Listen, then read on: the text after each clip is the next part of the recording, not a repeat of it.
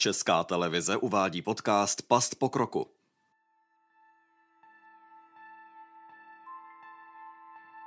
Pětadvacet tisíc mrtvých, 120 tisíc zmrzačených.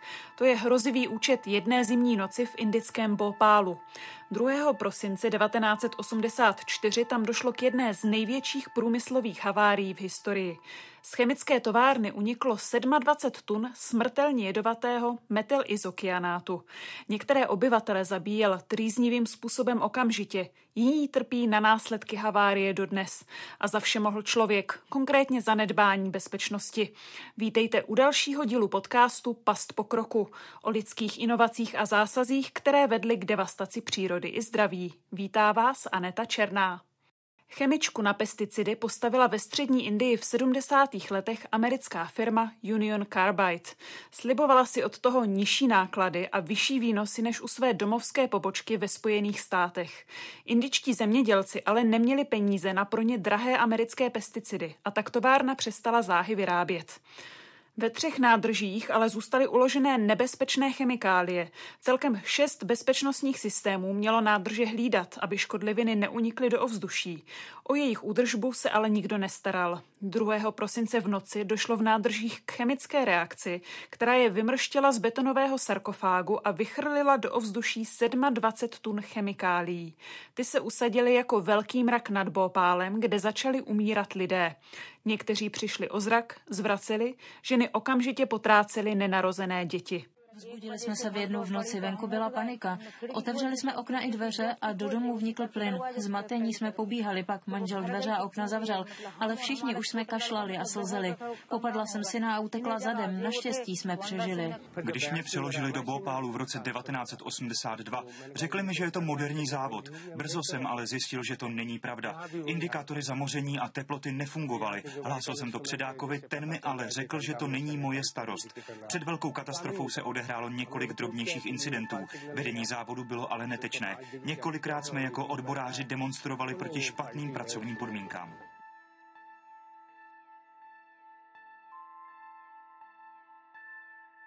Celkem zemřelo více než 25 tisíc lidí. 120 tisíc má zdravotní následky. 50 tisíc nemůže dokonce ani pracovat. Přestože ke katastrofě došlo před skoro 40 lety, obyvatelé trpí dodnes. V mateřském mléce místních žen jsou stále jedy, rodí se postižené děti a v místě je extrémní výskyt rakoviny. Touha po pokroku, ale především penězích vedla k přírodní i lidské katastrofě. Dokázali jsme se poučit, nebo by se podobná havárie mohla opakovat? Téma pro mého dnešního hosta, Jana Havlíka z Vysoké školy chemicko-technologické v Praze. Pane doktore, vítejte. Dobrý den. Při té havárii se do ovzduší dostal metylizokianát. Vysvětlete nám prosím jako chemik, co je to za látku? Metylizokianát je jedna ze základních surovin v chemickém průmyslu.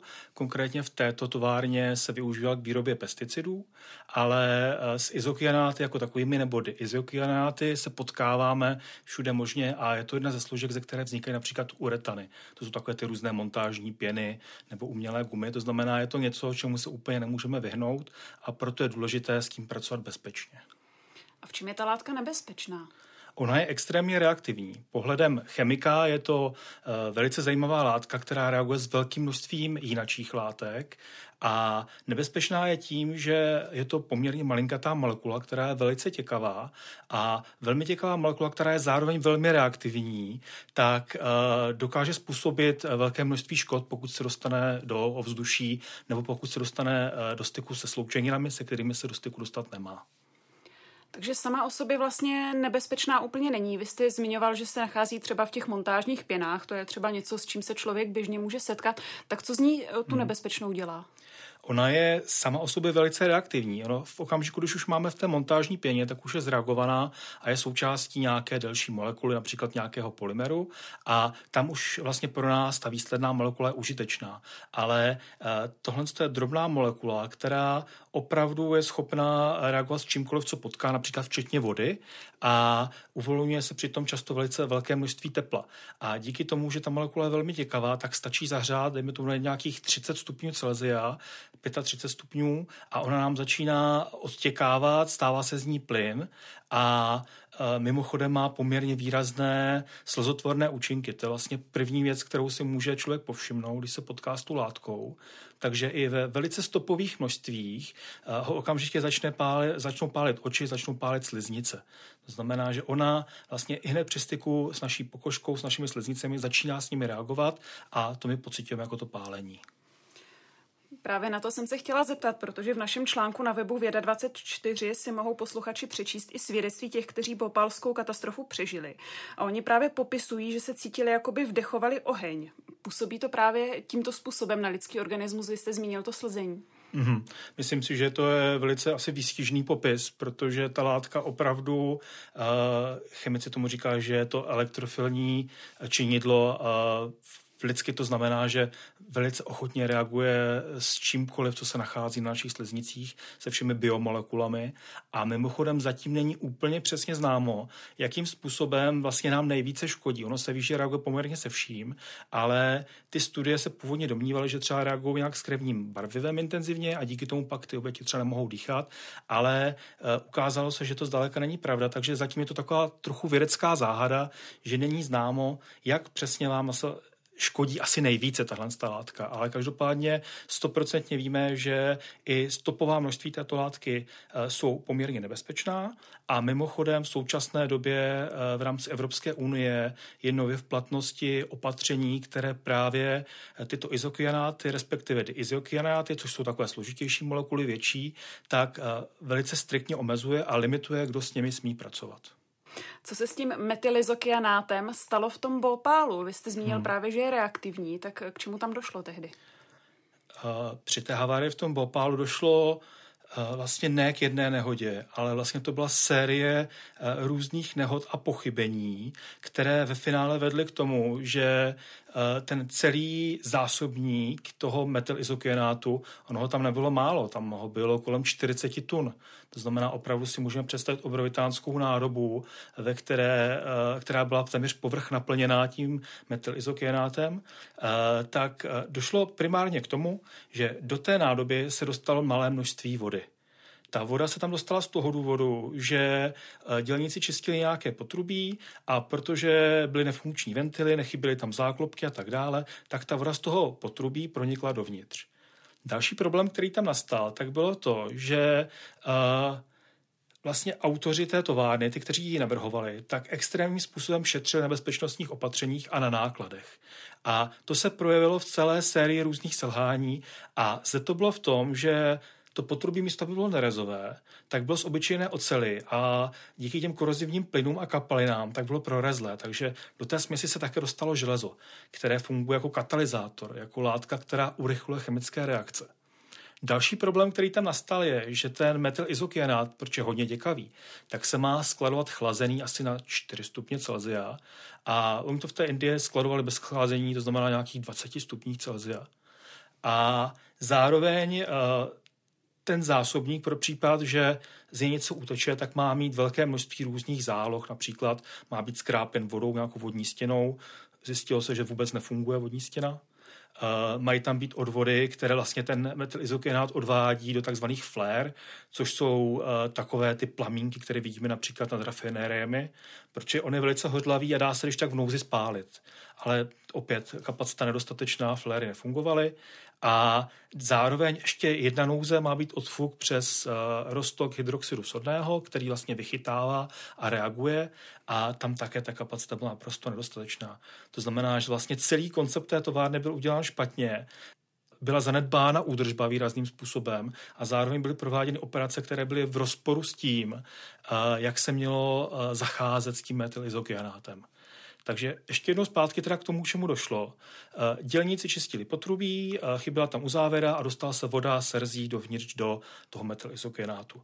Říkali jsme si, že to je velice reaktivní látka a ona eh, iniciací té vody začala reagovat. Ona reagovala s tou vodou, vznikla sloučenina, která se říká dimetylmočovina, to není úplně důležité, ale co je důležité je, že vzniká velké množství tepla při té reakci. To znamená, reakce se nám začíná zahřívat. A dochází k něčemu, čemu se říká pozitivní zpětná vazba. Chemikálie jsou teplejší a reagují rychleji. To znamená, reakce se zahřívá, reakce se rozbíhá rychleji, reakce se zahřívá, reakce se rozbíhá rychleji a vlastně celý ten objem té obrovitánské nádrže se začal zahřívat a protože se dostal už k té teplotě, kdy se ten metyl izokinát odpařuje, tak se začal tlakovat. To znamená, ta reakce běžela rychleji a rychleji a v nádrži, uh, představme si takovou velkou ocelovou nádobu obehnanou uh, takovým betonovým uh, krytem, tak se začal zvyšovat tlak a ten tlak se tam začal zvyšovat geometrickou řadou. A ještě v té chvíli se s tím dalo něco dělat, ale oni ty operátoři vyhodnotili, protože znali svoji továrnu, tak to vyhodnotili jako chybu měření, že prostě senzory jsou porouchané. Takže místo, aby to zkontrolovali, tak eh, řekli, to je prostě porouchaný senzory, tady je všechno porouchaný a nechali to být. No a o 30 minut později uh, si začali dělníci všímat právě toho, že začali štípat oči, začali cítit prostě ty, ty účinky toho metylizokyanátu. Ono to není poprvé, co v té továrně k něčemu podobnému došlo. Už dříve tam umřelo několik dělníků na různé právě úniky. A vyhlásili nějaký vnitřní poplach. Eh, v tom okamžiku mělo dojít k tomu, že se spustí siréna uvnitř závodu a zároveň se spustí ale i siréna, která varuje obyvatelstvu. Jo, tohle z té reakce došlo v noci, to znamená, to bylo někdy kolem, kolem 12. hodiny v noci, vlastně o půlnoci. A oni tu sirénu pro eh, ten bopál stopli. Prostě zastavili, houkala si minutu, myslím, a po té době zastavili, aby prostě zbytečně nevyvolávali paniku, takže prostě siréna houkala pouze vevnitř, ale hodinu a půl vůbec nikdo nevěděl, že se něco děje.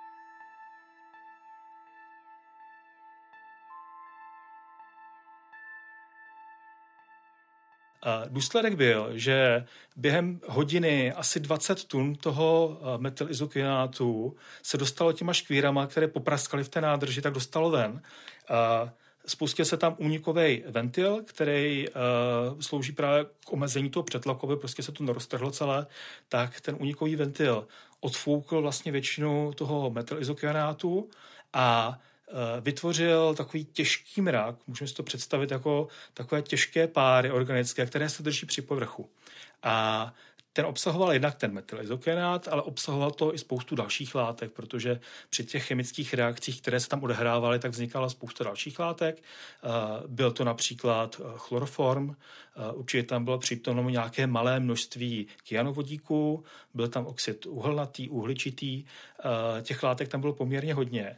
A tenhle ten mrak byl takový jako směs těžkých plynů, nějakých aerosolů, to znamená taková těžká mlha, se větrem přesunula nad to obří indické město Bhopal, kde postupně vlastně pronikla skrz té obydlené oblasti, aniž by kdokoliv cokoliv věděl. Takže ti rozespalí obyvatelé První, co udělali, začali otevírat okna, začali se dívat, co se děje, což způsobilo to, že ten mrak dále vnikl dovnitř. Eh, takže místo toho, aby se zabarikádovali, aby si třeba dali nějakou eh, masku, třeba vlhčený kapesník, aspoň před obličeje, což by částečně pomohlo, tak oni naopak eh, buď začali otvírat okna zjišťovat, co se děje, anebo prchali těmi ulicemi, to znamená skrz vlastně ten aerosol, který tam tudmi procházel. A další problém, který tam byl, tak, že vlastně nikdo pořádně nebyl seznámený s tím, jak se v případě toho, eh, té nehody zachovat. Jo, nebyli proškolení zdravotníci, ty obyvatelé neměli, nevěděli příliš, co mají dělat. A důsledek byl, že uh, ti neproškolení zdravotníci najednou byli zavaleni tisíci a tisíci lidmi, uh, hovoříme se až téměř o půl milionu lidí, které vlastně v jednom okamžiku měli problémy dýchat, slzely je oči, všechno je pálilo, selhávaly jim orgány a oni vlastně nevěděli, čím to je, co s tím mají dělat, jakým způsobem to mají léčit a vlastně vůbec nevěděli, že, že k něčemu došlo v první chvíli. Takže ta nehoda je vlastně dohromady jednak selhání celého toho managementu a toho designu té továrny, ale zároveň selhání těch autorit a i toho, jak vlastně byla nastavená zpráva celého toho města. To znamená, že to vlastně posílilo uh, ty fatální důsledky a i to způsobilo, že se jedná asi o eh, nejzásadnější nebo nejhorší nehodu průmyslového charakteru, eh, která nejspíše překonává i havárii jedné elektrárny v Černobylu, co se týče důsledků. Vy zmiňujete, že těch chyb nebo zanedbání tam bylo vícero. Ta havárie se odehrála v Indii. Hrálo to podle vás roli, že právě jsou některé oblasti, které eh, na tu bezpečnost provozu tak nějak moc nedbají? Určitě. Myslím si, že primární vina je v tomhle určitě u uh, majitelů té továrny. Uh, byla to konkrétně společnost Union Carbide, uh, která uh, provozovala tu továrnu v režimu, ve kterém by ji nemohla v Americe nebo v Evropě nikdy provozovat. Oni měli podobné klony této továrny i právě v Americe nebo, nebo v Evropě. Ta technologie byla známá. A tam se většinou provozovala bezpečnějším způsobem, to znamená ta reakce, ke které tam docházelo, eh, konkrétně se jedná vlastně o reakci toho metylizokienátu se sloučinou, která se jmenuje 1 naftol, je to vlastně takové příbuzný naftalínu. A tyhle ty dvě látky se spojí velice rychle dohromady a vzniká nám z toho eh, insekticid. Eh, který se pak jako používal ve velkém množství. Mimochodem ten insekticid je taky nervový jed, takže i případně tohle to pak byly nějaké vedlejší účinky. Ale tohle to byla ta primární výroba a ona je nebezpečná právě tím, že manipuluje s tím čistým metylizokianátem. Eh, v té západní Evropě se použila trochu jiná varianta, která eh, využívala nějaké předchozí reakce s amínem a díky tomu se vyhlo té manipulaci s takým obrovským množstvím toho metylizokianátu. Takže v jiných podmínkách se to dělalo bezpečněji, chladilo se to, bylo tam spousta bezpečnostních opatření a také k žádné nehodě nikdy nedošlo. Takže byla to snaha ušetřit, byla to snaha, uh, snaha to dělat uh, jednodušeji, levněji, obcházet, obcházet nějaké nestandardní stavy, ke kterým docházelo, uh, aby se vyrábělo hlavně a pak to samozřejmě byla místní legislativa, která umožňuje prostě eh, méně dodržovat bezpečnostní předpisy, méně hladila na hygienu a co si budeme povídat, eh, hlavní věc byla levná pracovní síla. To znamená, že ta továrna dávala místním živobytí a což je taky jedna z těch eh, vedlejších účinků, které to mělo. Ono se nejednalo jenom o to, že spousta lidí umřelo, spousta lidí přišlo Eh, nebo měl trvalé zdravotní následky, ale spousta lidí přišlo i o živobytí protože vlastně jejich zdroj živobytí byla ta továrna, kde kam chodili pracovat a ta továrna po dvou letech od nehody zavřela, nechala tam pouze znečištění a místní přišli o všechno. To znamená, že to, co vlastně fakticky dopadlo na ty lidi, tak je i to, že vlastně přišli o zdroj nějakých příjmů. Vy jste chemik, jak jsem říkala, zároveň referent BOZP a snažíte se o popularizaci přírodních věd. Mě by zajímalo, chemičky mají většinou mezi lidmi pověst něčeho nebezpečného, co je může právě ohrozit. Nechtějí to ve svém okolí. Je to skutečně něco, čeho by se lidé v současnosti měli bát, nebo už je věda a pokrok tak daleko, že ty chemické závody, zvlášť třeba tady u nás, už jsou bezpečné? Hmm. Uh, chemie v tomhle tom průmyslovém měřítku, tak je něco, bez čeho se především neobejdeme. To znamená, že samozřejmě také bych radši místo chemičky by tam byl park nebo muzeum, ale každý z nás chce nové materiály, každý z nás chce jezdit autem, to znamená, někdo musí vyrábět benzín, eh, všichni chceme používat plastové věci a klíč je v tom, abychom to dělali bezpečně. Takže eh, za mě chemičky jsou takové nutné zlo, které tady je pro nás, které nám dává ty věci, které potřebujeme, ale aby bylo vše v pořádku a abychom nebyli ohrožení, tak se musí prostě dodržovat bezpečnostní předpisy. Musíme mít ty věci nastavené tak, jak mají být uh, už od těch designérů, kteří vlastně navrhují ten provoz a není možné ty věci obcházet. A řekl bych, že za uplynulých nějakých 150 let uh, v tomhle tom se celosvětově udělal obrovitánský pokrok, co všechno se hlídá, co všechno je ošetřováno a tak dále, co všechno se monitoruje. A musím říct, že v současné době nemám žádné jakoby zásadní obavy z toho, že by se zjistilo, že nějaká továrna, která běží u nás, tak dramatickým způsobem poškozuje zdraví. Samozřejmě nehody se mohou stát, nehody se stávají eh, vždycky, tomu se bohužel nevyhneme, ale vše musí být ošetřeno tak, aby pokud se ta nehoda stane, tak aby to jednak bylo uzavřeno nějakým způsobem v tom areálu a hlavně, aby existovaly plány a ty plány byly smysluplné a funkční, jak se v případě té nehody vyvarovat nějakých dalších následků.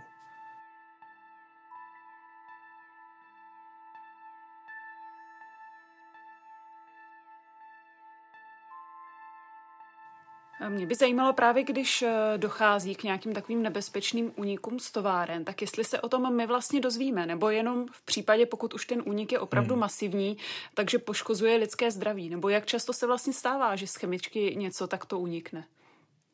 Chemičky určitě mají svůj vnitřní systém, který monitorují různé mimořádné události a existují nezávislé kontroly, které to dodržování kontrolují. Samozřejmě, co se týče toho monitoringu, tak jiným způsobem se zachází například s chemičkou, kde se vyrábí glycerin do kosmetiky a jiným způsobem zacházíte například s továrnou, ve které se zpracovává jaderný odpad. Jo, to znamená, že pro každý ten segment existují specifická pravidla, ale osobně z toho, co jsem zažil, tak existuje velké množství opatření, které právě mají vysledovat případné úniky a které mají řešit, pokud něco takového nastane, co se má v tom případě dělat. Pokud jde o nějaké výraznější nehody, vybavuji si třeba tuším z Polanu, kde během povodní došlo k uvolnění zásobníku s chlorem, který unikl do okolí, tak tam samozřejmě téměř není možné něco takového zamaskovat, tam toho si opravdu jako povšimneme snadno. Eh, kde si myslím osobně, že jsou částečně rezervy, tak je to nějaké znečištění například některými stopovými látkami, které vznikají během výroby. To se netýká jenom eh, chemiček jako takových, ale týká se to třeba i hutních závodů, týká se to všech možných průmyslových podniků, ve které v nějaké malé množství vznikají například těžké kovy, eh, vznikají tam dioxíny, vznikají tam různé chlorované aromatické sloučeniny.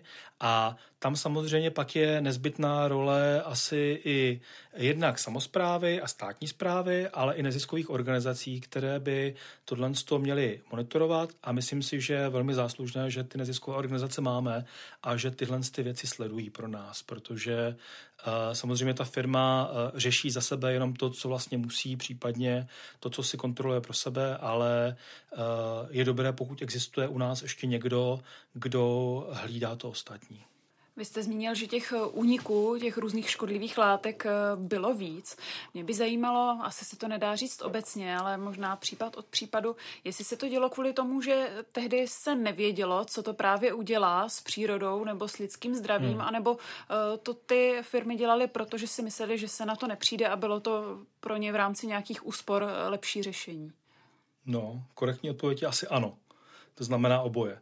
Uh u spousty věcí se nevědělo, eh, jaké to může mít důsledky. Eh, často to bývá tak, že objevíme prostě nové věci a oni zdánlivě vypadají v pořádku, neví se, že by to mohlo mít nějaké následky a teprve, když se to začne vyrábět na veliko a vyjde to z těch čistých laboratoří, kde se s tím dobře pracuje do průmyslu, kde to opravdu čerpají obrovskými potrubími a stávají se nehody. Například cisterna se někde vyklopí, vylez do potoka a tak dále. Tak teprve v tom okamžiku se začne zjišťovat, že ty věci mohou mít nějaké vedlejší následky, které se poznají třeba po deseti, po dvaceti letech. Jo, takže v tomhle smyslu dává určitě uh, smysl nějaký princip předběžné opatrnosti, to znamená, než něco uvedu na trh, měl bych si být poměrně jistý, že to nemůže mít nějaké vedlejší následky. Samozřejmě ta je druhá stránka, že pokud neuvezu vůbec nic, tak mě všichni ostatní v těch inovacích předběhnou, protože já to neschválím. A paradoxně se můžu připravit například o něco, co by mohlo být ekologičtější. Jo, případ mohou být například geneticky modifikované rostliny, které by asi hypoteticky mohly mít lepší výnosy při použití menší množství pesticidů, hnojiv, ale protože jsme si je zakázali, aspoň se v Evropské unii, tak používáme klasické a z toho důvodu uh, musíme třeba zatěžovat tu krajinu víc uh, nějakými alternativami, uh, právě jako je hnojení, stříkání pesticidy a tak dále. Takže vždycky je to něco pro něco, ale určitě u těch nových technologií je potřeba, abychom byli ostražití. Teď mám v hlavě na mysli třeba zrovna nanomateriály, které se teďka jako, vždycky se objeví taková jako móda. Když se něco nového objeví, ať už je to třeba radioaktivita, tak se dělá zubní pasta s tóriem nebo s rádiem, takže všichni měli zářivý úsměv doslova. Uh, pak že se objevily pesticidy, takže všichni se stříkali DDT, protože měli vši, tak to skvěle na to zabíralo, takže všechno se stříkalo DDT. Uh, objevili se nanomateriál, dneska koupíme všechno, že v tom nápis nanostříbro, já nevím co všechno. Takže určitě v tomhle ohledu tady je velká neznámá a tady bych byl hodně opatrný, co se týče nějakých aplikací, které nutně nejsou jako důležité. Pokud to samozřejmě zachraňuje životy, pokud je to něco, co nemáme vyhnutí, tak proč ne? Ale asi by bylo opatrnější, pokud se budu stříkat na, na ruce nějaký opalovací krém, který by obsahoval nějaké nanočástice, které třeba nejsou úplně proskoumané. Takže to si myslím, že, že určitě vždycky být, potřeba být opatrný. No a velká klasika vlastně jakéhokoliv lidského činění nebo podnikání je tak, jak na tom vydělat. Všichni zkouší samozřejmě vydělat, zisk je to důležité, takže všichni potřebují krátit náklady. A nikdo nebude vyrábět, pokud náklady budou vyšší než jeho zisk. Takže všichni spějí k tomu, že se snaží omezovat pokud možno vedlejší náklady a to, jsou, to je právě třeba bezpečnost nebo nějaké informování, nějaké testy, které třeba nejsou zbytečné, pardon, nějaké testy, které nejsou nezbytné, například vyžadovány legislativou, tak proč by to ty firmy dělaly, pokud je to stojí jenom peníze a vlastně nic z toho nemají, nedej bože, by se ještě něco zjistilo. Jo, takže určitě v tomhle ohledu uh, je naprostá přirozenost, že ty firmy se snaží šetřit a myslím si, že je spíš jako úkolem eh, legislativy, respektive státní zprávy, samozpráv, aby je hlídali, ať už je to legislativní způsobem nebo existencí nějakých útvarů, u nějakých úřadů, které mají na starosti právě tu kontrolu.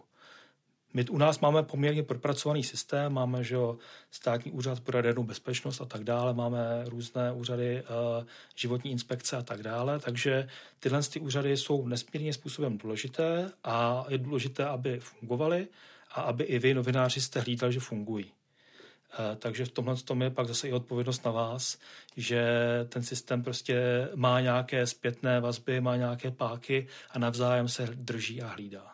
Obecně můžu říct, že ta americká mentalita, co se týče různých kontrol a opatření a předběžné opatrnosti, je nastavena výrazněji ve prospěch těch výrobců a oni jsou daleko odvážnější v tom, co se tam smí dělat, daleko otevřenější, daleko svobodnější. Ve spoustě věcí to má výhodu, ve spoustě věcí to má nevýhodu. Týká se to například i toho, například, co smí přijít do krmiv Eh, organismů nebo, nebo zvířat, které se vykrmují, to znamená různé používání antibiotik, eh, hormonů a tak dále. To je v Evropské unii výrazně omezeno. A týká se to právě i využití různých chemických látek nebo i podmínek, za kterých se například smí něco vypouštět do vod. Na druhou stranu musím říct, že ve Spojených státech se některé věci hlídají daleko intenzivněji než u nás a to se týká například dýzlových spalovacích motorů, které eh, je prakticky nemožné provozovat v těch eh, podmínkách nebo za těch nastavení, které jsou tady u nás v Evropě. Protože u nás jsme jako velmi zatížený na tuhle tu oblast a spousta věcí tady projde. V Americe eh, jedou hlavně v benzínových motorech a daleko více a daleko přísněji hlídají například emisi různých uh, nanočástic, které vznikají nedokonalým spalováním a tak dále. To znamená, že eh, každý je vlastně to uskupení, tak má nějaké svoje bolístky, které často právě vznikají na základě nějakých průmyslových nehod nebo nějakých takovýchto událostí, kde si to hlídá důkladně a pak má nějakou část, která je třeba rozvolněnější a uh, v tom samozřejmě si pak navzájem nerozumí. Takým klasickým příkladem eh, Spojené státy versus Evropská unie nebo Evropa je to, jakým způsobem se zachází třeba s vejci.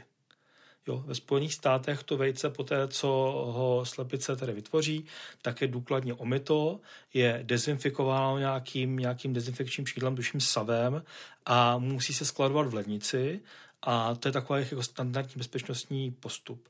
A u nás to vejce se nechává přirozeně, jak je prostě od té slepice, ono obsahuje takový jakoby svůj voskový obal. A běžně se setkáte s tím, že v obchodech se skladuje mimo chlazení prostě při pokové teplotě. A tyto dva systémy jsou naprosto nekompatibilní navzájem.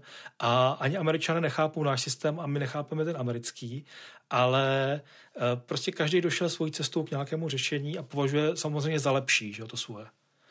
Takže uh, nechtěl bych je obvinovat z toho, že prostě některé věci si nehlídají a jsou lehkomyslení.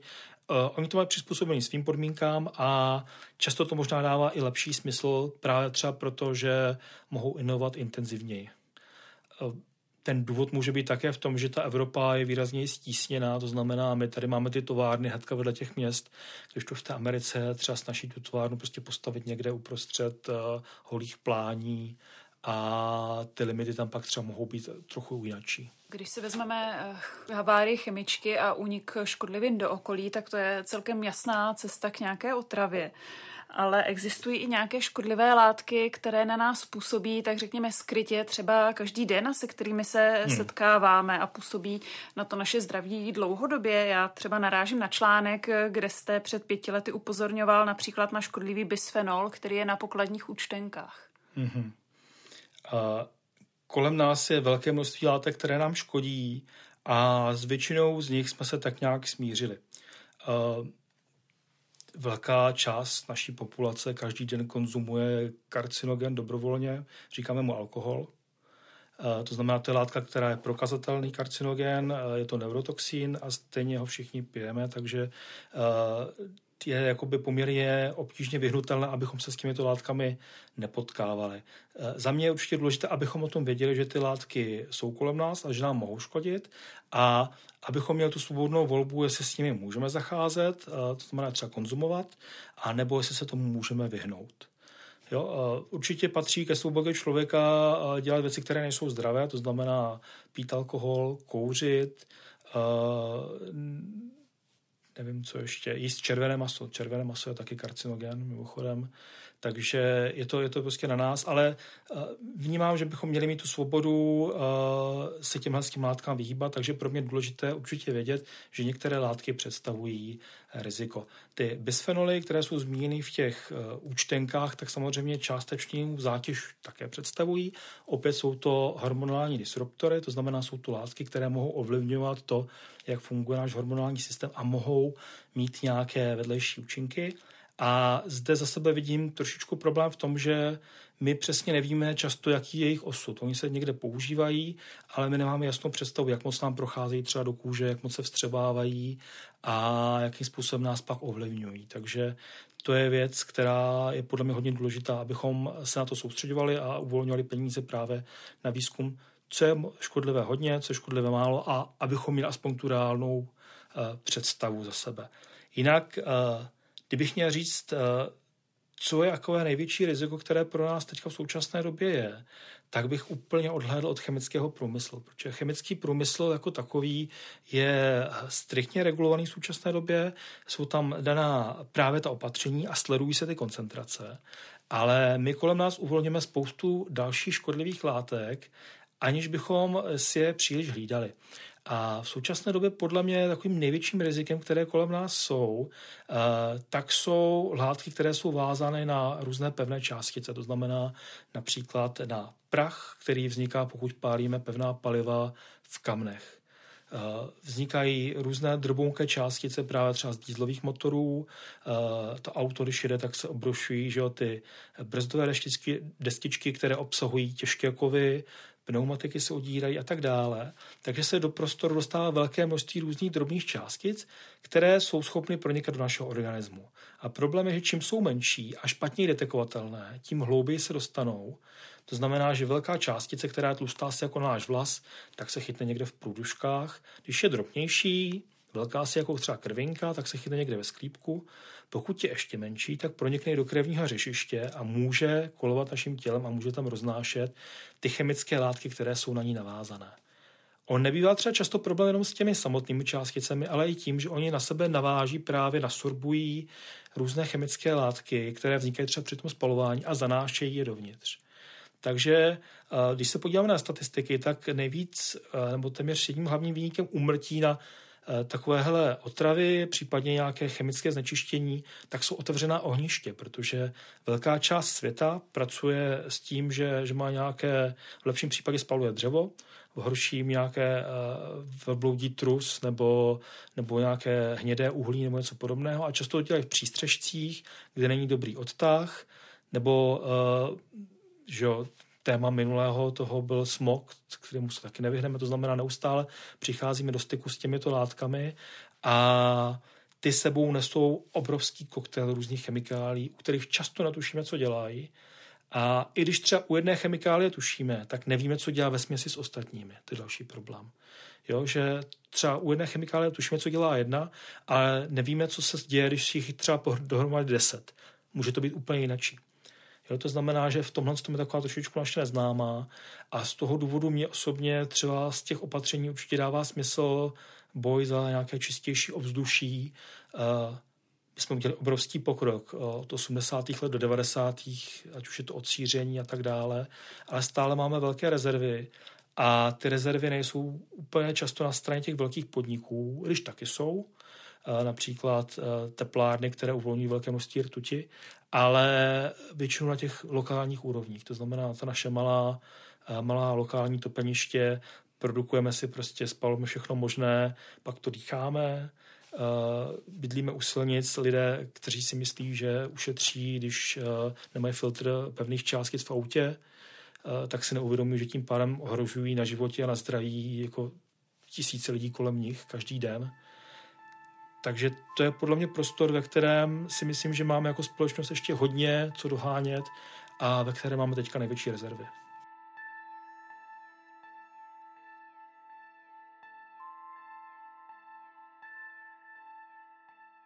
Trochu to smutné téma teďka odlehčíme. Eh, vy se zabýváte, jak už jsem zmínila, taky popularizací vědy a já jsem viděla, že natáčíte i videa s různými zajímavými chemickými pokusy, které si lidé můžou vyzkoušet doma. Eh, tak eh, máte třeba nějaký svůj jednoduchý oblíbený, který byste posluchačům doporučil, až třeba budou mít volnou chvíli s dětmi doma a mohli by si ho vyzkoušet? Určitě.